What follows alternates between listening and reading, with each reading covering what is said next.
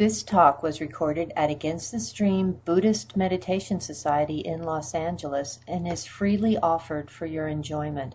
For more information, please visit againstthestream.org. It's a fascinating book, and it's called Waking from Sleep Why Awakening Experiences Occur and How to Make Them Permanent. And this is an English fellow who wrote this book. And um, after watching Inception for the fourth time, the CD, the DVD came out, so I had a chance to look at that. I'll, I'll, give you an insight that was given to me by a high school student at a talk I was giving that uh, Leonardo's uh, uh, character does not have his own totem. The totem he uses in the movie, his little top looking thing, looks almost like a dreidel, sort of, is his wife's. That was locked in that little safe. When they, and so he may never wake up because he's using the wrong totem. But waking up for me has always been a, a fascinating concept because I didn't realize I was asleep for a long time. And, and uh, people kept telling me that, but I didn't understand what they had to say. And then, as I started to meditate and started to study the teachings of the Buddha, I started to realize, in fact, I was suffering from uh, wakeful sleep, walking sleep. Having some good dreams in this wakeful sleep, and having good dreams in my nighttime sleep as well. But how would it be to wake up, actually? And, and, and can we do it in a way that uh, that doesn't require too much from us. And, and this book goes into the variety of ways we, we can wake up with, a, with external or internal approaches. And so one of the songs I on my ukulele is about waking up. And it's a Christian song that I made Buddhist, and it's all about waking up. So I'd like to play it for you just to make it this a joyful hour of song and talk and insight. Spin well, sweet Dharma wheel, coming for to wake me up. Spin well, sweet Dharma wheel, coming for to wake me up. Well, I sat down and meditated, what did I see? Coming for to wake me up. Band of Buddhas coming after me, coming for to wake me up. Spin well, sweet Dharma wheel, coming for to wake me up. Well, sweet Dharma wheel, coming for to wake me up. Well, if you wake up before I do, coming for to wake me up. Tell my friends that I'm awakened too, coming for to wake me up. Spin well, sweet Dharma wheel, coming for to wake me up. Spin well, me up. Coming for to wake me up.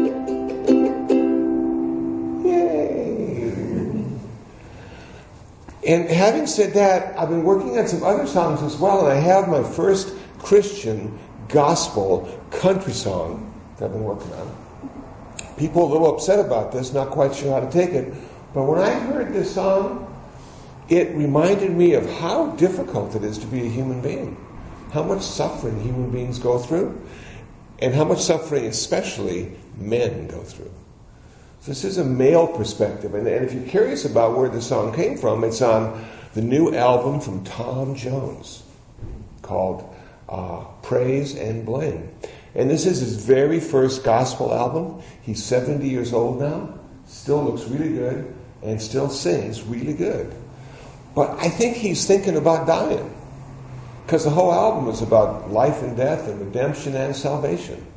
And at some point in our journey through this lifetime, we get to that place where, where life and death become important issues. And, and, and how do we deal with that? And, and how do we wake up to the reality of life and death? So this song is a, is a Christian perspective about dealing with suffering. And, and then I'll talk about how Buddhists might deal with suffering in a little different way. So if you feel uncomfortable listening to a Christian gospel country song, I'm sorry, but I think it's got some merit.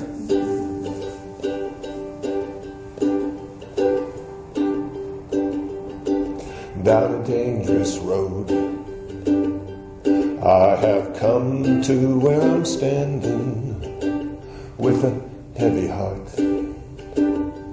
and my hat clutched in my hand. Such a foolish fool. God ain't no, no greater sinner. I've come in search of Jesus, hoping he will understand. Had a woman once. She was kind and she was gentle. Had a child by me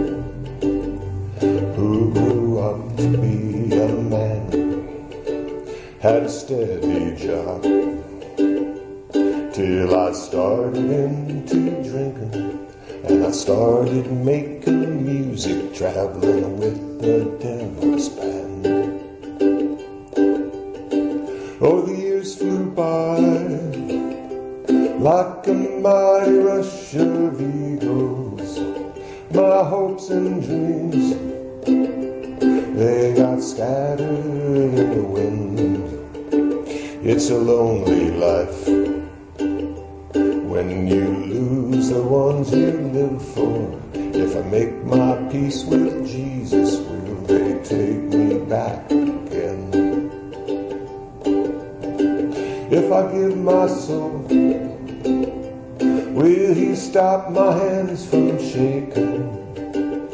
I give my soul, Will my son love me again if I give my soul? And she knows I really mean it. If I give my soul to Jesus, will she take me back again? If I give my soul, will he cleanse these clothes I'm wearing? If I give my soul, Will he put new boots on my feet if I bow my head and ask God for his forgiveness? Will he breathe new breath inside me? Help me smile again. Will he breathe new breath inside me? Help me smile again.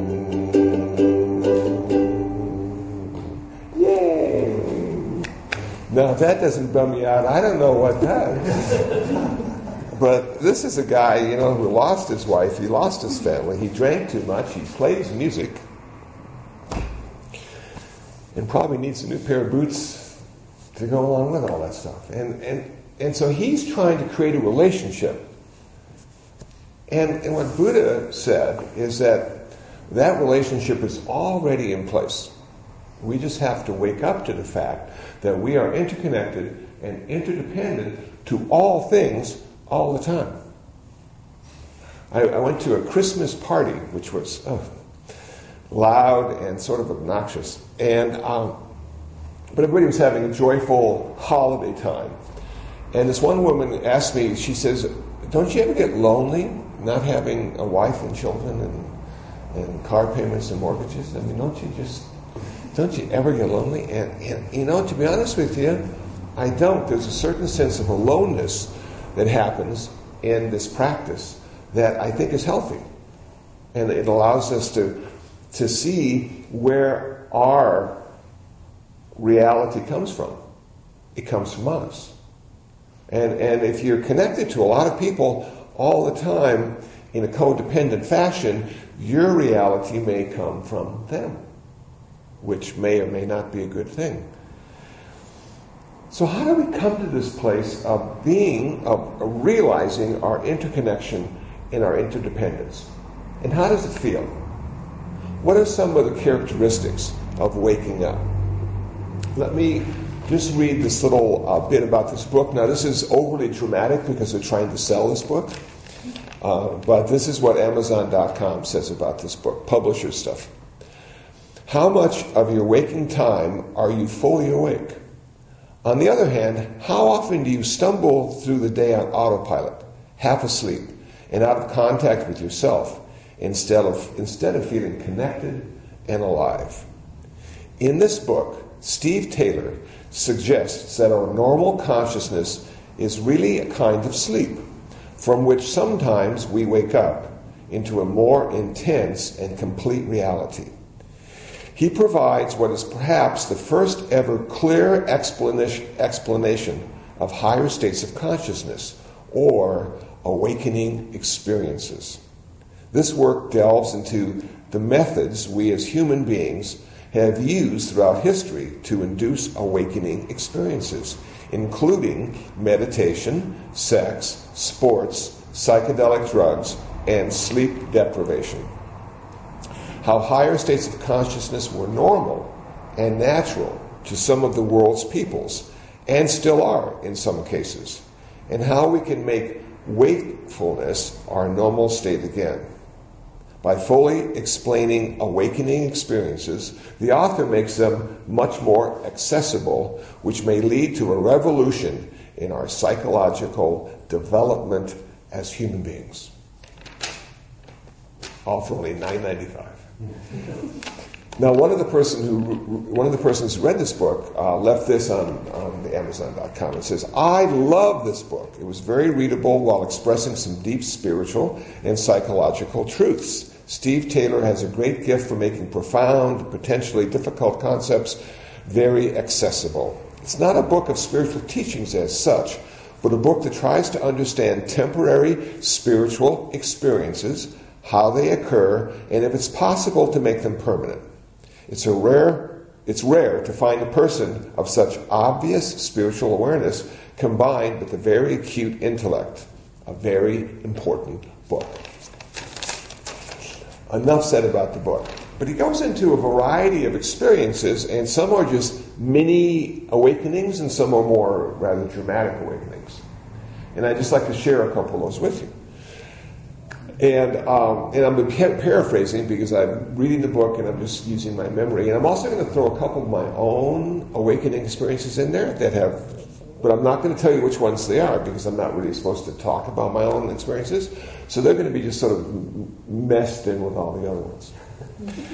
So he talks about outward uh, experiences. And he talks about, for me, uh, something I've heard before is walking on the beach and it's the sun is starting to set, and and all of a sudden you, you really feel connected to this beach and the ocean and the sun and the sky, and you start to see that you're no longer separate. You are you are part of that, and some people may call that wholeness.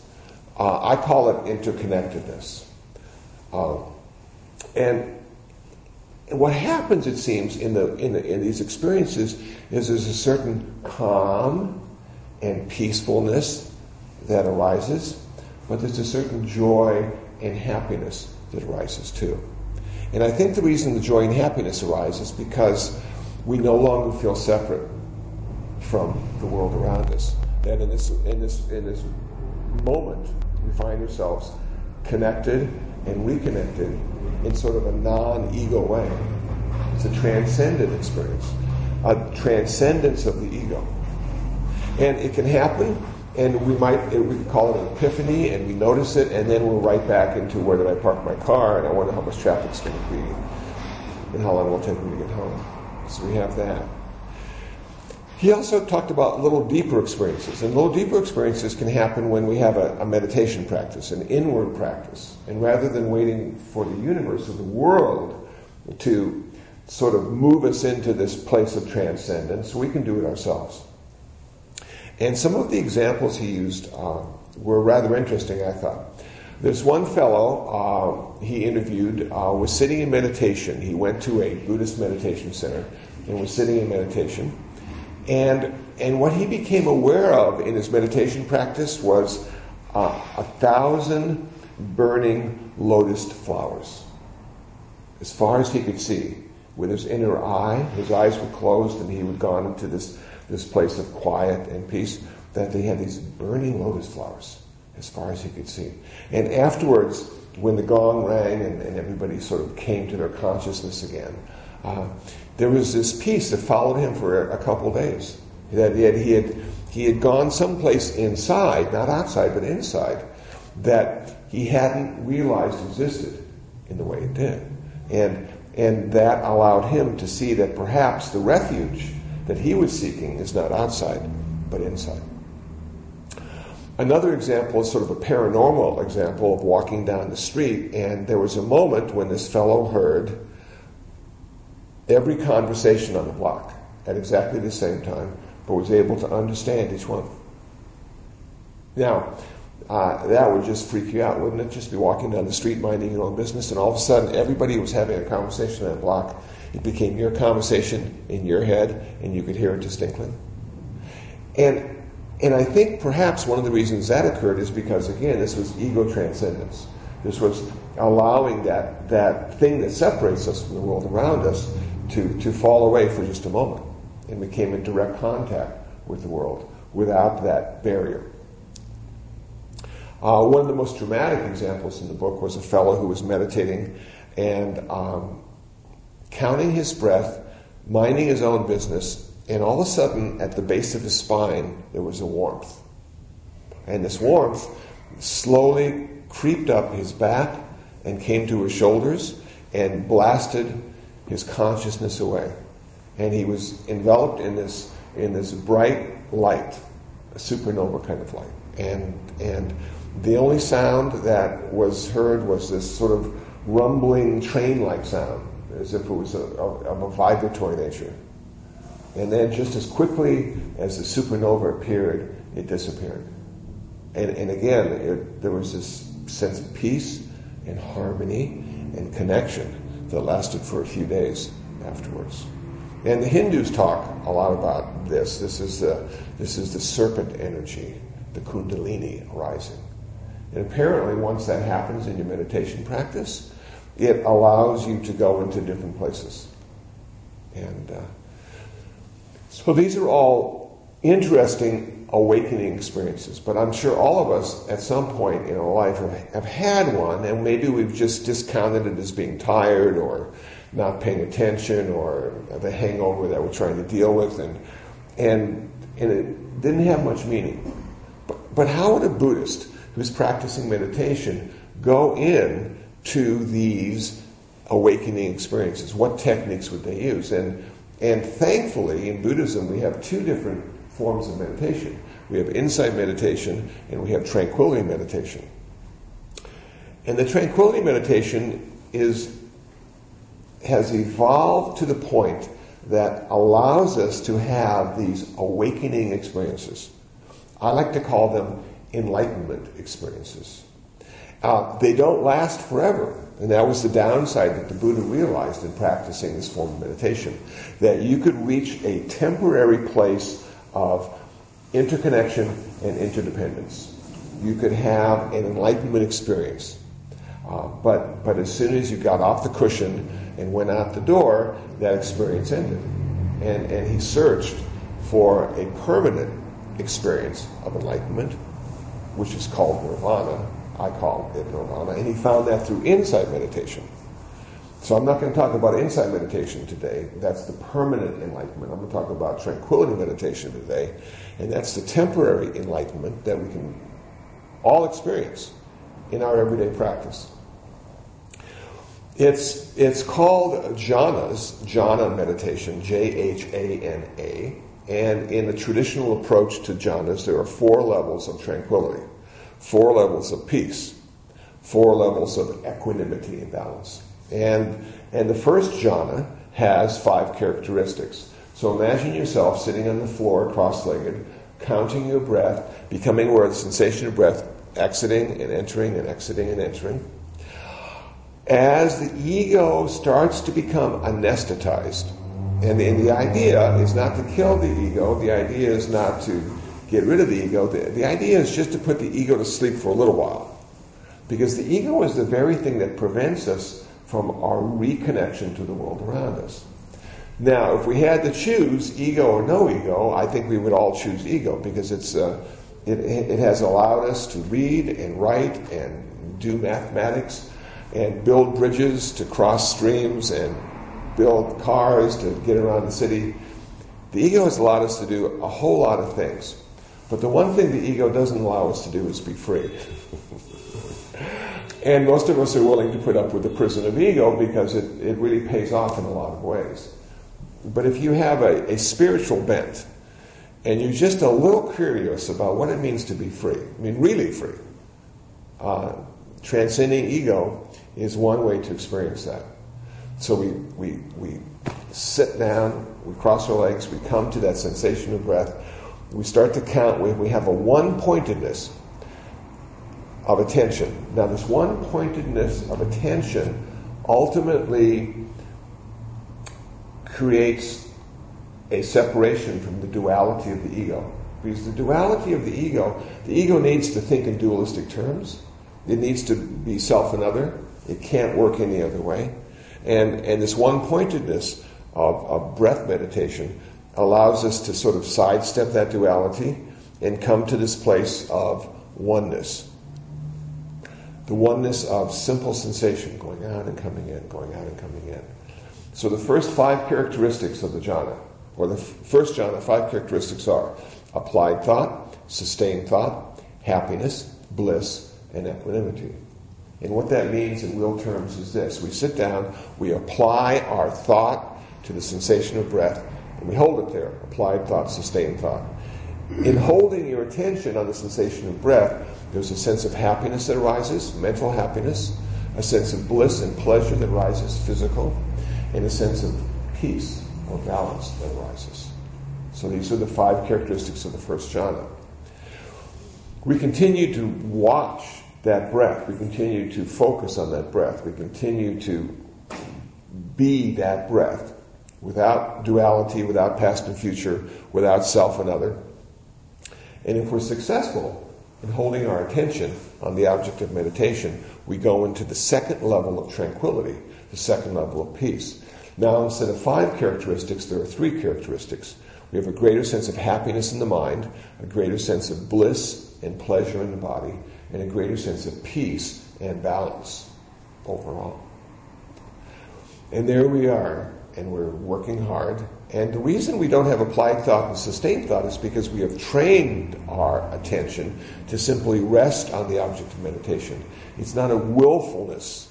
There's no willfulness uh, necessary to hold it there. It simply rests on the object of meditation. There's a greater sense of happiness and a greater sense of bliss.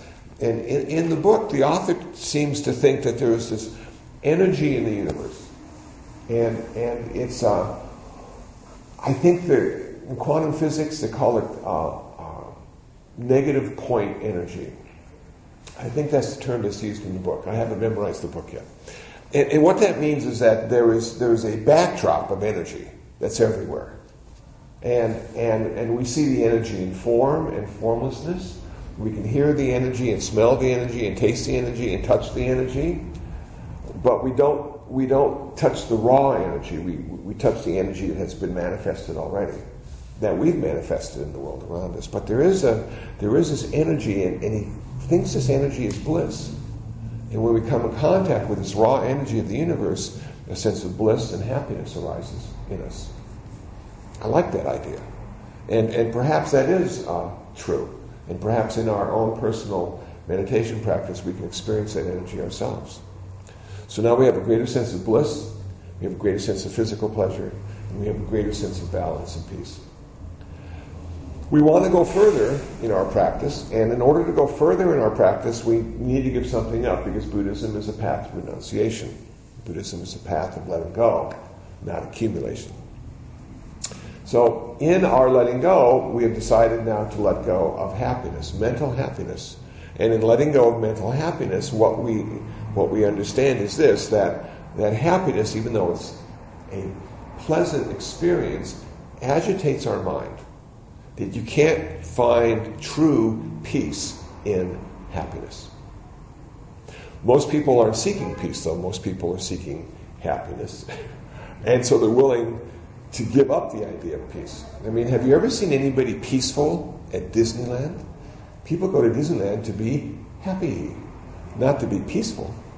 But you come to the meditation center and you do a half hour meditation and you look at everybody's face and there wasn't a happy face in the crowd.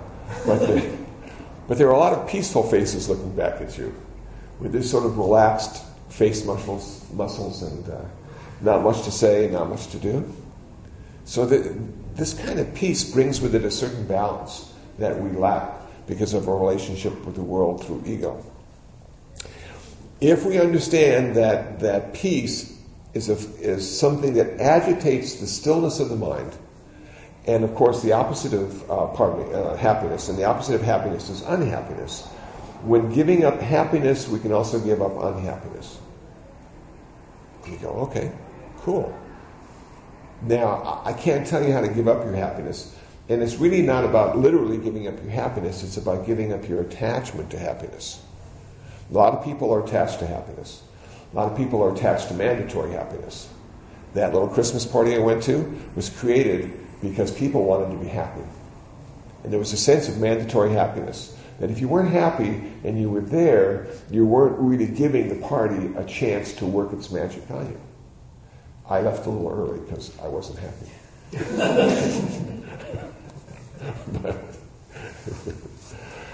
now we come to pleasure. Pleasure is a real tough one because physically, pleasure is wonderful. You know, it's about the only thing that our body does for us that, that really seems worthwhile. And on the other side of pleasure, of course, there's pain and, and, and, and all the uh, uncomfortable aspects of having a human body. Aging, oh, can be really uncomfortable. Right now, I'm taking care of uh, an aging dog. His name is Mitch, and Mitch lives in my room.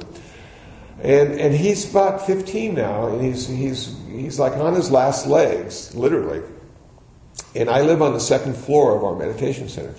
And so Mitch lives in my room. He was an outdoor dog for many years, and then he kept getting cold and lonely. And so I brought him into the house the meditation center. And nobody who lived in the house but me wanted him in the hallway. They had to step over him, and he had his little water bowl there, and it was just really inconvenient to have a dog in the hallway. So I didn't say anything. I just said, okay, Mitch, you can't be in the hallway, but you can come in my room. So Mitch has been in my room for now two years.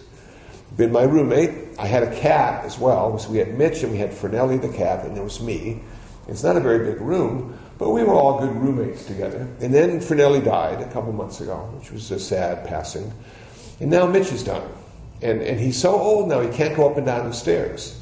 So in the morning, when it's time to take Mitch out, I get Mitch in the hallway and I say, okay, Mitch. And I pick him up. He's about 70 pounds. And I walk him down the stairs, walk him outside.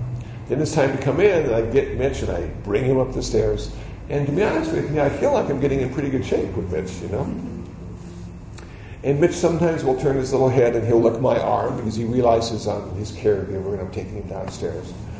And sometimes he'll be really happy when I'm feeding him good food and not so happy when I'm feeding him regular food. And, and it's, it's wonderful to see uh, him still as active as he can be, but it's also sad to see him go through all the pain and suffering because of his body. His legs don't work quite right. He's a half German Shepherd and. Uh, and sometimes he doesn't eat very well, and sometimes he throws up, and sometimes he can't see very well because of the cataracts, and most of the time he can't hear very well because he's going deaf, but his nose works really good. He can smell everything. And, and to see all that pain and discomfort coming from the body, and then to look at old human beings too. When you go shopping or like the grocery store, and there's this old guy in front of you, which happened to me just the other day as I'm buying cat and dog food for the animals I take care of and he had the, the white cane with the little red tip, and he couldn't see very well, he couldn't hear very well. And, and, all of a sudden, I saw Mitch in this guy.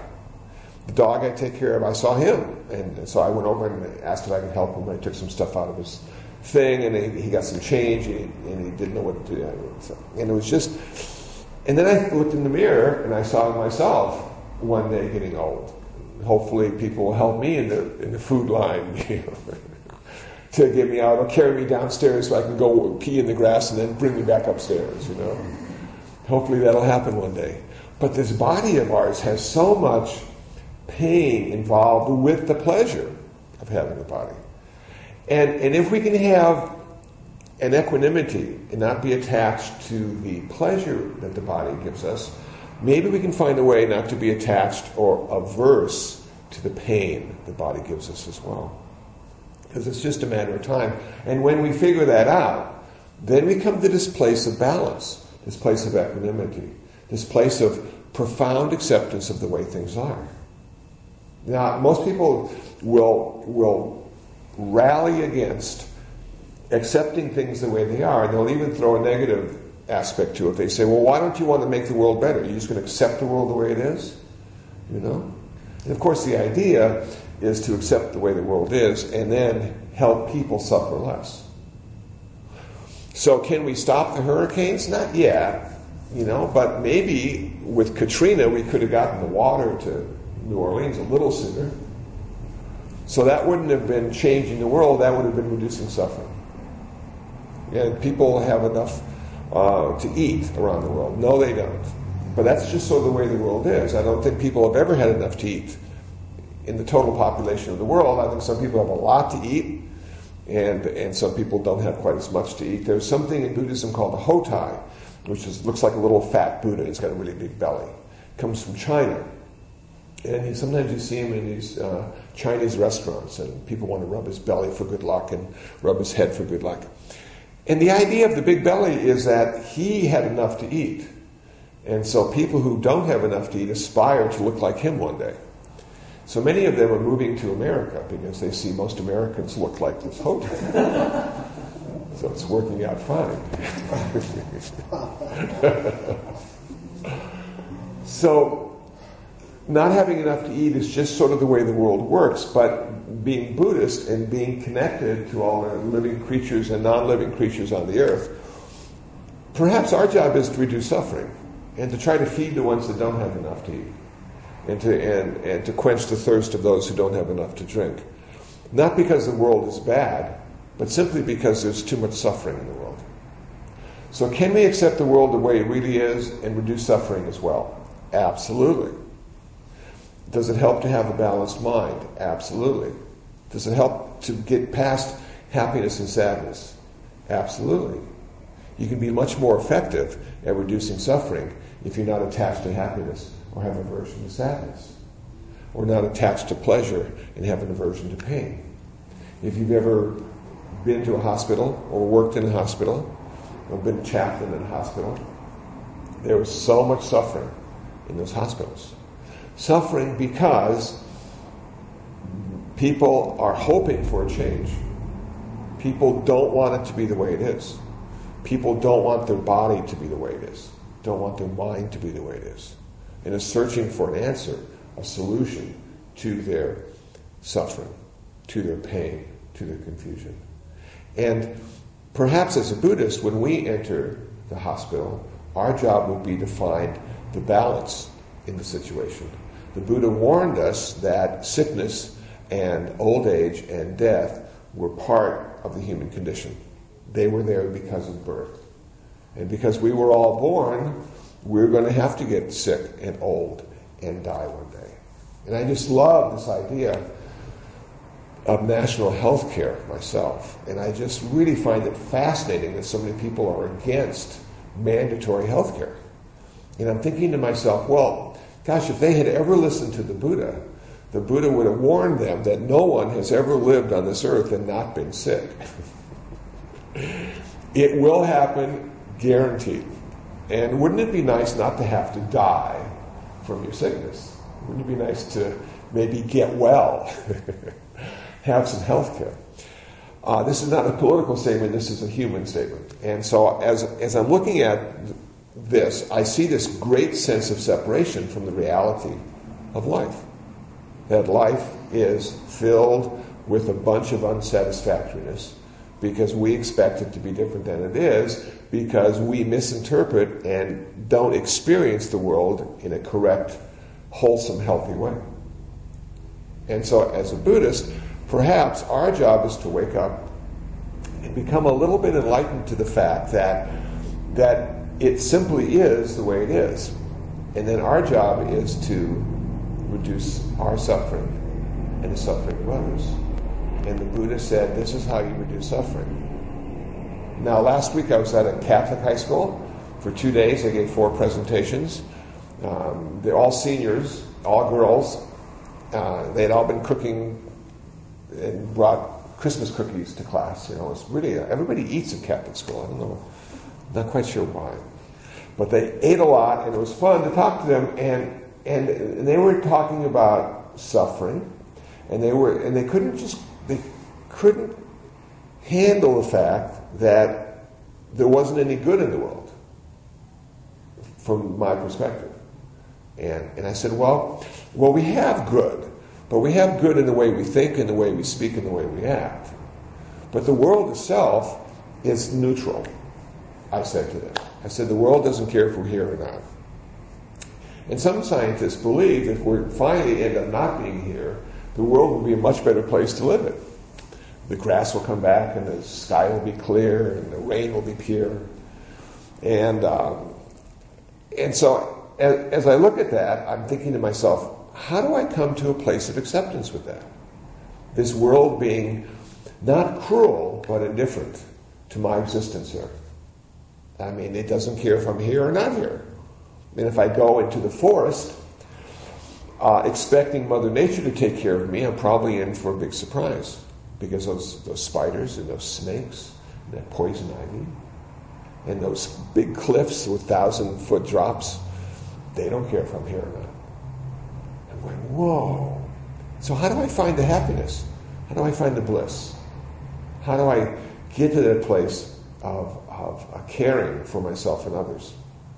And it seems to come through the waking experience, the experience of the transcendence of ego, that reconnection to the world around us, and that bliss, if you want to call it bliss, or that energy, if you want to call it energy, or if you have a Christian side to you, that God that might be there, or Godhead if you're Hindu, whatever your background is, there's something out there that we have a chance to reconnect to if we're able to just anesthetize or put ego to sleep just for a little while. And in our meditation practice, we can come to a place of, of one pointedness which allows us to be transcendent. It allows us to transcend past and future. It allows us to transcend our physical body. And when I say that, I want to be careful because we, we don't have an out of body experience, but we, what we do have is a loss of the map of the body. That our ego, our personality, has decided where our body ends and the world begins, which allows me to pick up a water bottle without looking or play the ukulele without looking at the chords because I've memorized that. So I know where my fingers are even when I don't see my fingers. And in meditation, we can lose that map and come to a place of reconnection with the world around us. So it's not an out of body experience, but it's, it's a transcendent body experience. And how would that feel to not have your body for just a few minutes? You know, especially if your knees hurt and your back hurts. Wouldn't it be nice just sort of leave it behind for a few minutes and then come back? And, and so as I thought about waking up, it's, it's, not, it's not as hard as you might think it is. And what it allows you to do is wake up to the fact that you are and always will be interconnected and interdependent. And you'll never have to sing that country gospel song about creating a relationship because you're always in relationship with everything all the time. And there's never a reason you should be lonely. But cherish those moments of aloneness as a way of rejuvenating self so you can be better with other. Yeah. I'm going to I'm going to stop there and ask if anybody has comments or questions about what I've said. well, it's funny to say that. I've been thinking about um, non-attachment versus apathy. Okay. I'm a high school teacher, and um, it's like I noticed it with my kids. Like I you know, after meditation, I feel so peaceful, and I'm wondering, do I need to worry about more about them? Yes. Especially if it's just we just had finals, and are all stressed out, and I'm trying to help them. But I said, just, you know, just be a teacher, just do your best. And Yeah. They'll come to you, and, and, and I'm was just, well, why aren't you worried about this?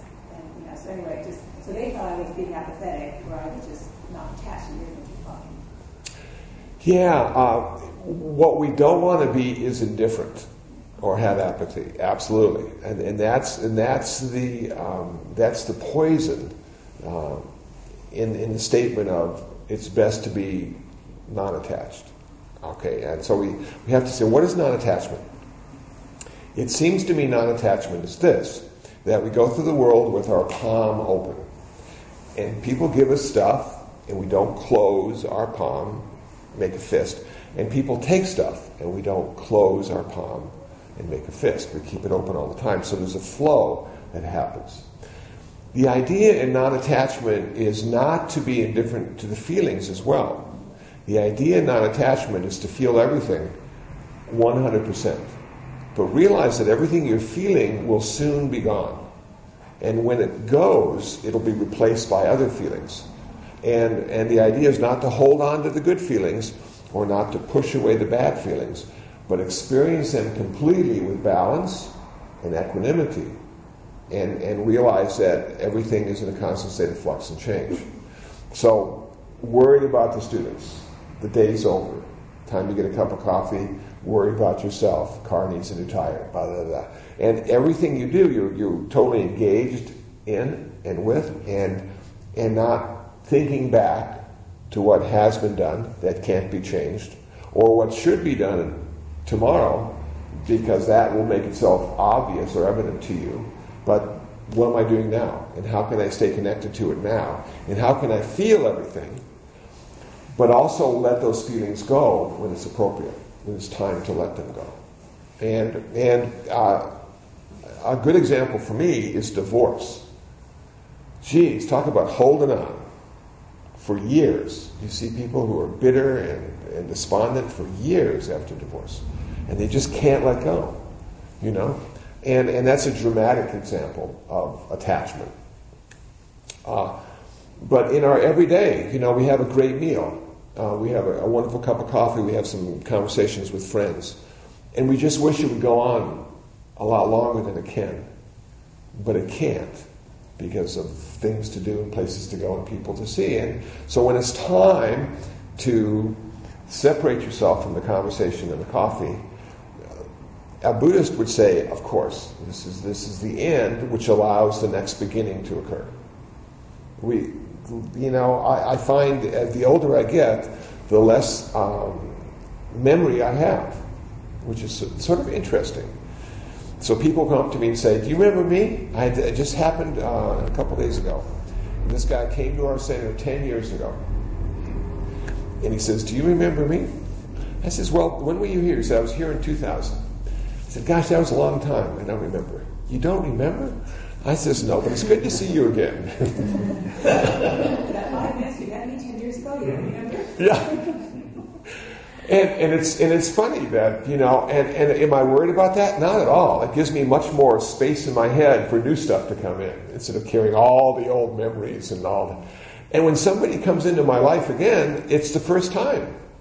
You know, I don't need to carry all the stuff I remember them doing or, or not doing. I can look at them with fresh eyes and say, Good to see you, and create a brand new relationship with that brand new person who's much different than they were 10 years ago, as well as me. So, this idea of, of holding on, cherished thoughts and possessions, if we can open that hand and let the stuff flow, we can be in the present moment experience of our life and be totally engaged and sensitive and feel every moment and realize that's the human aspect of our experience.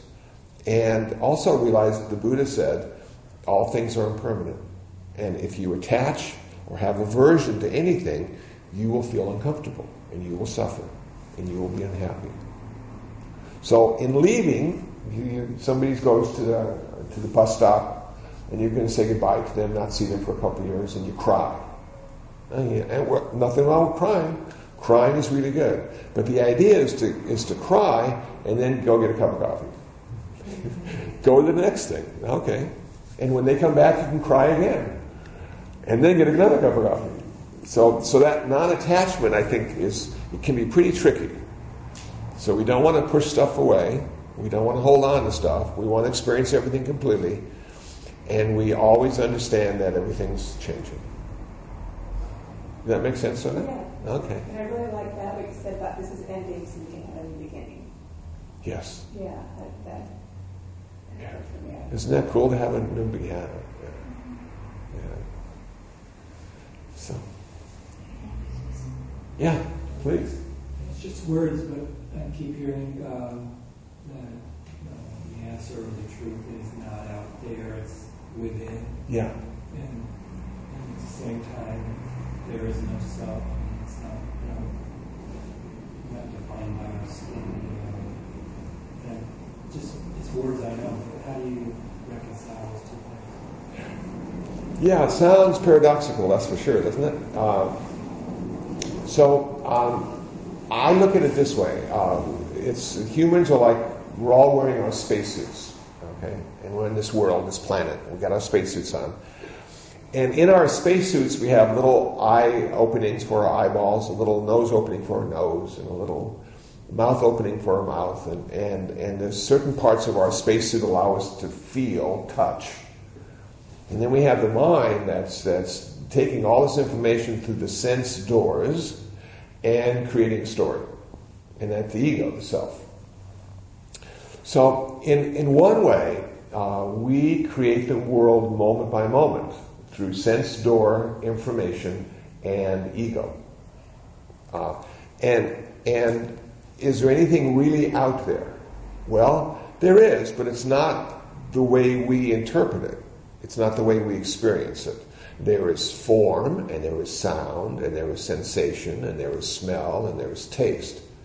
Uh, but those are pretty basic general concepts. And the ego's job is to fill in the spaces and make it specific. So we have uh, tacos with hot sauce, cold beer, and salsa, making it specific. Otherwise, it's just a smell or a taste, non specific. If we can anesthetize the ego, the storyteller, we can come to a direct experience of those sense doors. And I live down the street. I live just off of Olympic in Vermont. That's where our meditation center is. And in, in meditating here as well, I'm sure we've all heard helicopters flying above. And, and so you're sitting in meditation, the helicopter flies above, and now you have this image arise of a helicopter. And you imagine it might be a police helicopter.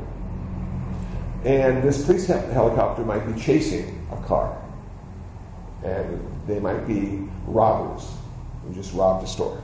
And so we keep creating the story, right? We, start with a sound, our eardrum vibrating, and all of a sudden we're in the midst of this drama, just like watching TV. Is it really real? Well, it's, it's the way we're experiencing that sound. The way we're experiencing that sound if we can anesthetize the storyteller and come to the direct experience of the world around us, it's, it's not a very scary or happy place. It's just sound and sight and smell and taste and touch and a bunch of thinking tying all those sense stories together, creating the story of our life. In one respect, I think what the Buddha is saying to us, he's saying the world does not contain any suffering at all. None whatsoever. The problem is we experience the world in an unrealistic way, and it's in our experience of the world that suffering arises. And going out to change the world to get rid of your suffering is a big waste of time, perhaps. Perhaps it would be more effective to change the way you experience the world. And can we do that? We can experience the world differently because of our meditation practice. We can experience the world with what, much more wisdom and compassion through our meditation practice, therefore reducing our suffering, the way we experience the world and the suffering that world seems to create in us. It took me a while to figure that out because I imagined that there was literally suffering in the world. And, and I said to myself, what color is the suffering in the world? Well, I couldn't come up with a satisfactory color for suffering. Well, how does suffering sound? I said to myself. Well, I've heard the effects of suffering. I've heard the wails and cries of people suffering. But I haven't heard the suffering itself. And how does suffering smell and taste? And what does it feel like? You know? And, and as I started to put a check mark by each one of those, saying, well, I can't find the color of suffering or the sound of suffering or the smell of suffering or the taste of suffering or the touch of suffering in the world. But I can see that my experience of the world creates this internally. It's not external suffering, it's internal suffering. And, and, and the Buddha, as I understand it, um, his whole philosophy arose because of his experience of the world. It's an empirical perspective. It's not a scientific self and other measurements were not taken. He said to himself, How do I experience the world? And in my experience of the world, do I suffer?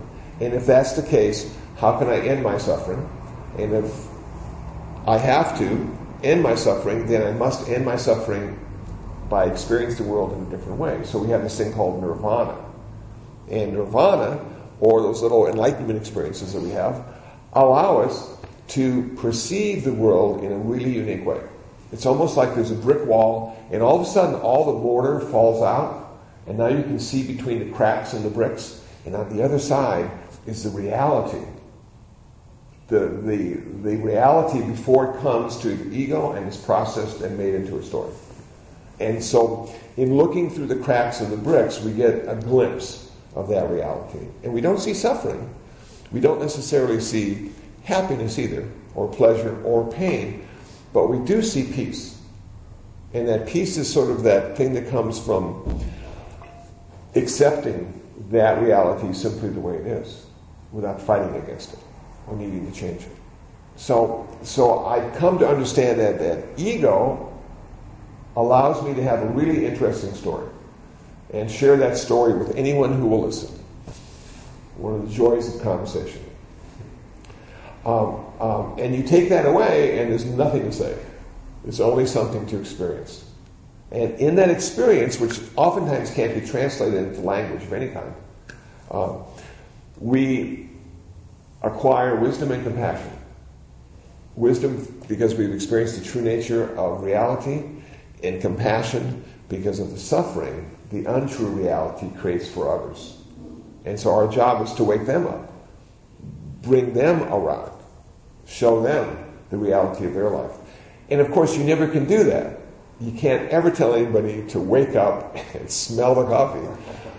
And so I have found simply uh, not responding in the way the most people respond is gives everybody else an option. If three people in the room are yelling and one person is silent, then there's an option. We don't all have to yell. If three people in the room are suffering and one isn't, then there's an option. And so the meditator can be the option without saying a word of how to experience the world in a way that doesn't lead to suffering. Did that, is that helpful? I like that, but I'm still a little bit stuck like the meditator, the controller of the experience where there's a in and an out yeah. more experience that there isn't an in and an out and that you're trying to get out of your way just to be. You know. Yeah, absolutely. And, and you heard some of that today as I played my ukulele.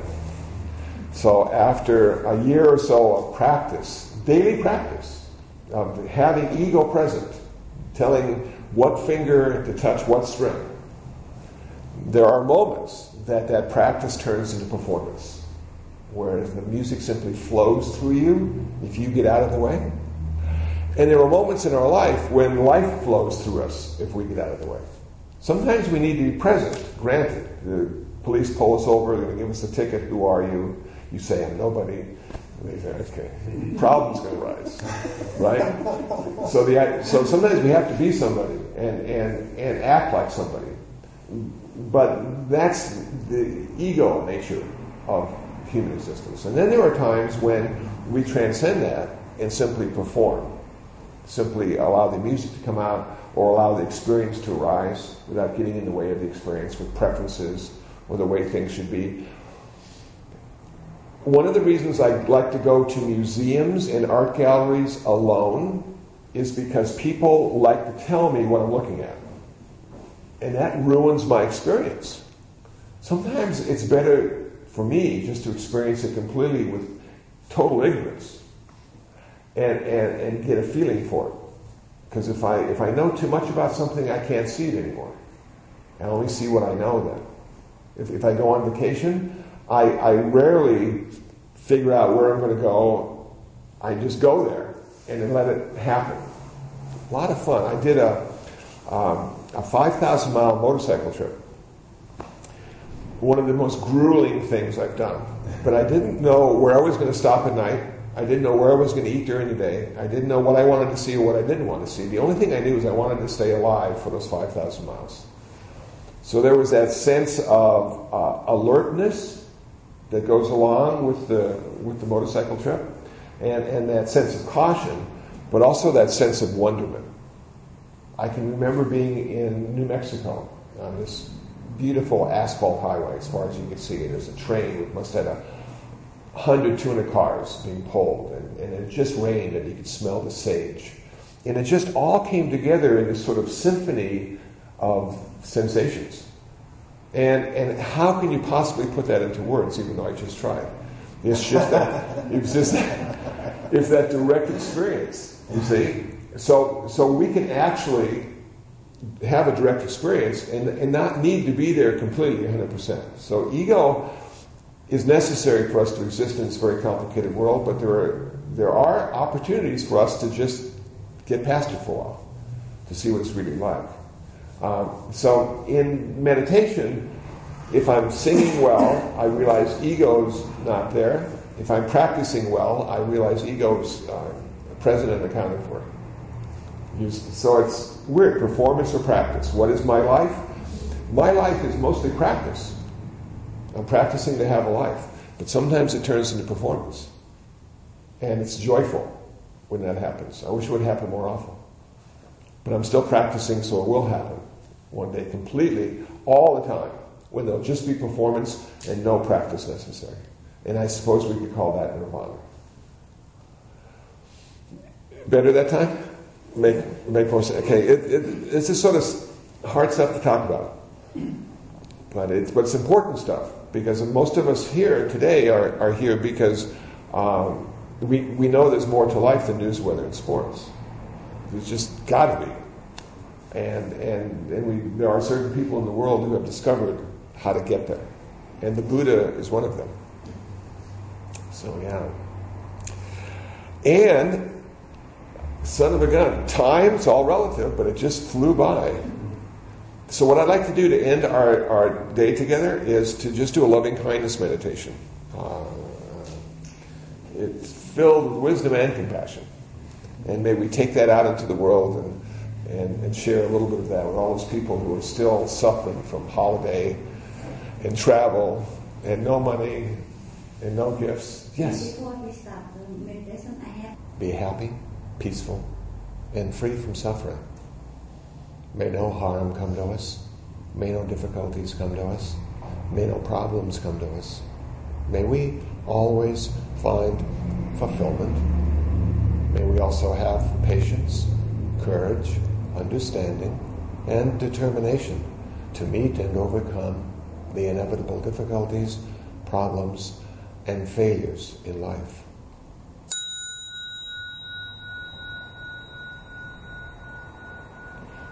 May our parents, our partners, our pets, our brothers and sisters, our friends and family, all the people we don't know, all the people we don't like, may they too be happy, peaceful, and free from suffering. May no harm come to them. May no difficulties come to them. May no problems come to them. May they always find fulfillment. May they also have patience, courage, understanding, and determination to meet and overcome the inevitable difficulties, problems, and failures in life.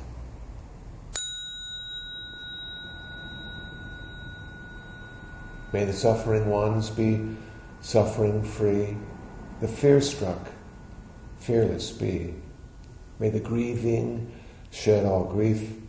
May the sick find health relief.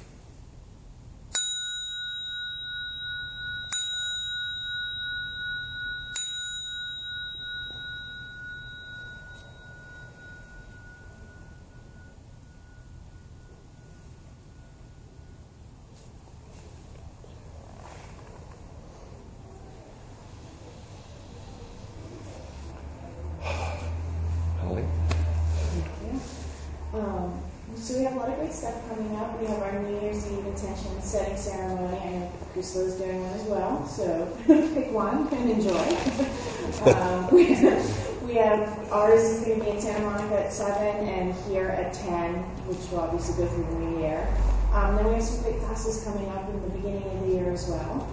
And also, all of our classes are by donation based only. We never turn anyone away for lack of funds. That being said, we do want to support our teachers and we need to pay the bills, and we request um, a $15 donation if you have it. If you have more, great. We'd love it. If you don't have that, whatever you can afford is, is great too. And if you don't have anything at all, you're always welcome.